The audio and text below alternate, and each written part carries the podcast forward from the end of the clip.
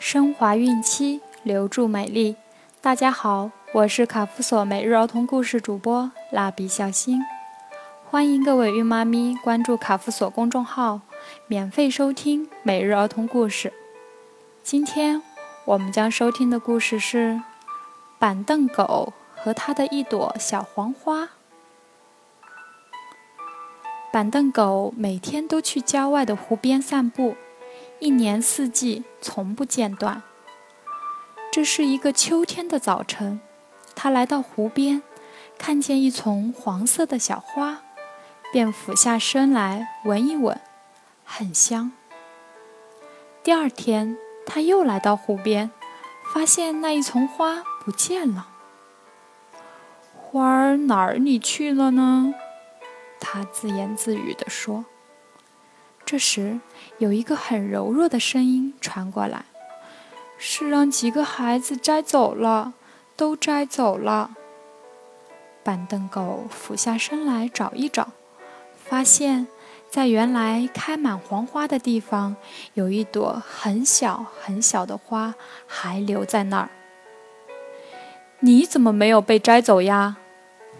我太小，不起眼儿，他们看不上我。那一天，板凳狗感到很不安，晚上很久都没睡着。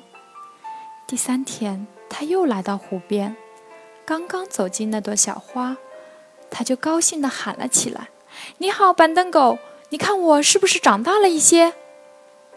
板凳狗仔细看了看，看不出它有什么变化。但他还是鼓励他：“嗯，你长大了一点点。”小黄花很高兴，把身子扭一扭，像跳草裙舞。可是它忽然又有些担心了：“我长大了，如果也被摘走了怎么办？”是啊，板凳狗也担心起来。那天，它一直陪着小黄花。天上的星星都出来了，才和它告别。又一天的早晨，当板凳狗再见到小黄花时，发现它真的长大了。啊，小黄花，你真的长大了！我要好好保护你，不让别人把你摘走。小黄花马上叫他一声“板凳狗哥哥”，惊喜地问他。你真的能保护我吗？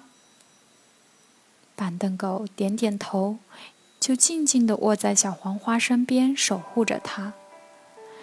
你为什么叫板凳狗呢？小黄花好奇地问。是因为你长得像一条小板凳吗？他不知道该怎么回答。他卧在小黄花身边，静静地欣赏着它，看得小黄花羞答答的。看着看着，板凳狗忽然也提出一个问题：“你为什么不长一些刺呢？谁要摘你，你就扎他。”你说什么呀？我为什么要扎别人呢？小黄花觉得奇怪。我只希望有人欣赏我，别伤害我，就像你一样。板凳狗我听了，很为自己提出这样愚蠢的问题不好意思。这时候，小树林里跑出来一只兔子，他想尝尝这朵娇嫩的小花。板凳狗大喝一声：“兔子，你是不是想摘花？”小兔子吓得四条腿直哆嗦。“呃，不是，不是。”说完，掉头就跑掉了。那天，板凳狗又陪小黄花一直到月亮升起来。从那天开始，每天天一亮。板凳狗就来守护着小黄花，天黑了才回家。有一天，来了一位老爷爷和一位老奶奶，他们俩眼神不那么好。老爷爷问老奶奶：“你看，那是一朵小黄花吗？”老奶奶说：“我也看不大清楚，那儿倒是有条小板凳，咱们先坐下。”仔细看看吧，说着，就双双坐在板凳狗身上。哎呀，还真是一朵小黄花呀！老爷爷惊喜地叫了一声。你可不许摘它呀！”老奶奶叮嘱了一句。他们仔细欣赏着，谁也不说话。哎呀，这小板凳真柔软，就像沙发一样。老奶奶先夸了一句：“是呀，这小板凳越坐越暖和。”老爷爷也夸了一句。板凳狗忍不住了，说：“我不是小板凳，我是板凳狗。”老爷爷、老奶奶赶紧站起来，直道歉。板凳狗说：“别客气，请坐，请坐。我愿意让您二老坐在我身上，欣赏这朵小花。”他们从没见过这么好的狗，于是每天都给板凳狗带来一根骨头、两条香肠、三片面包。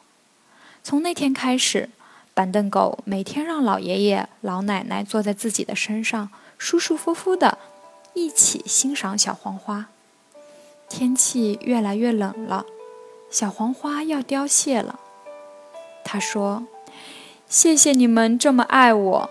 等我的花谢了，我还有礼物送给你们。”秋天来了，小黄花虽然凋谢了，但他们还是每天来看它，守着它枯萎的花。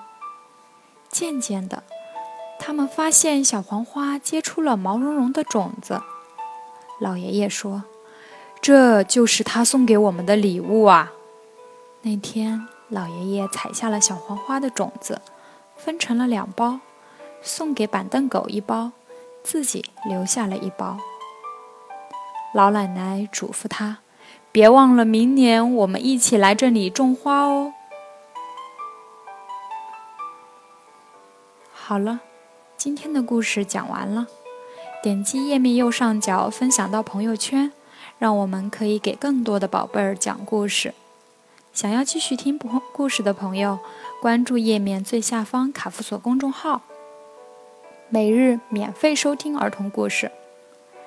蜡笔小新在中国美丽的鹭岛厦门，给您送去问候。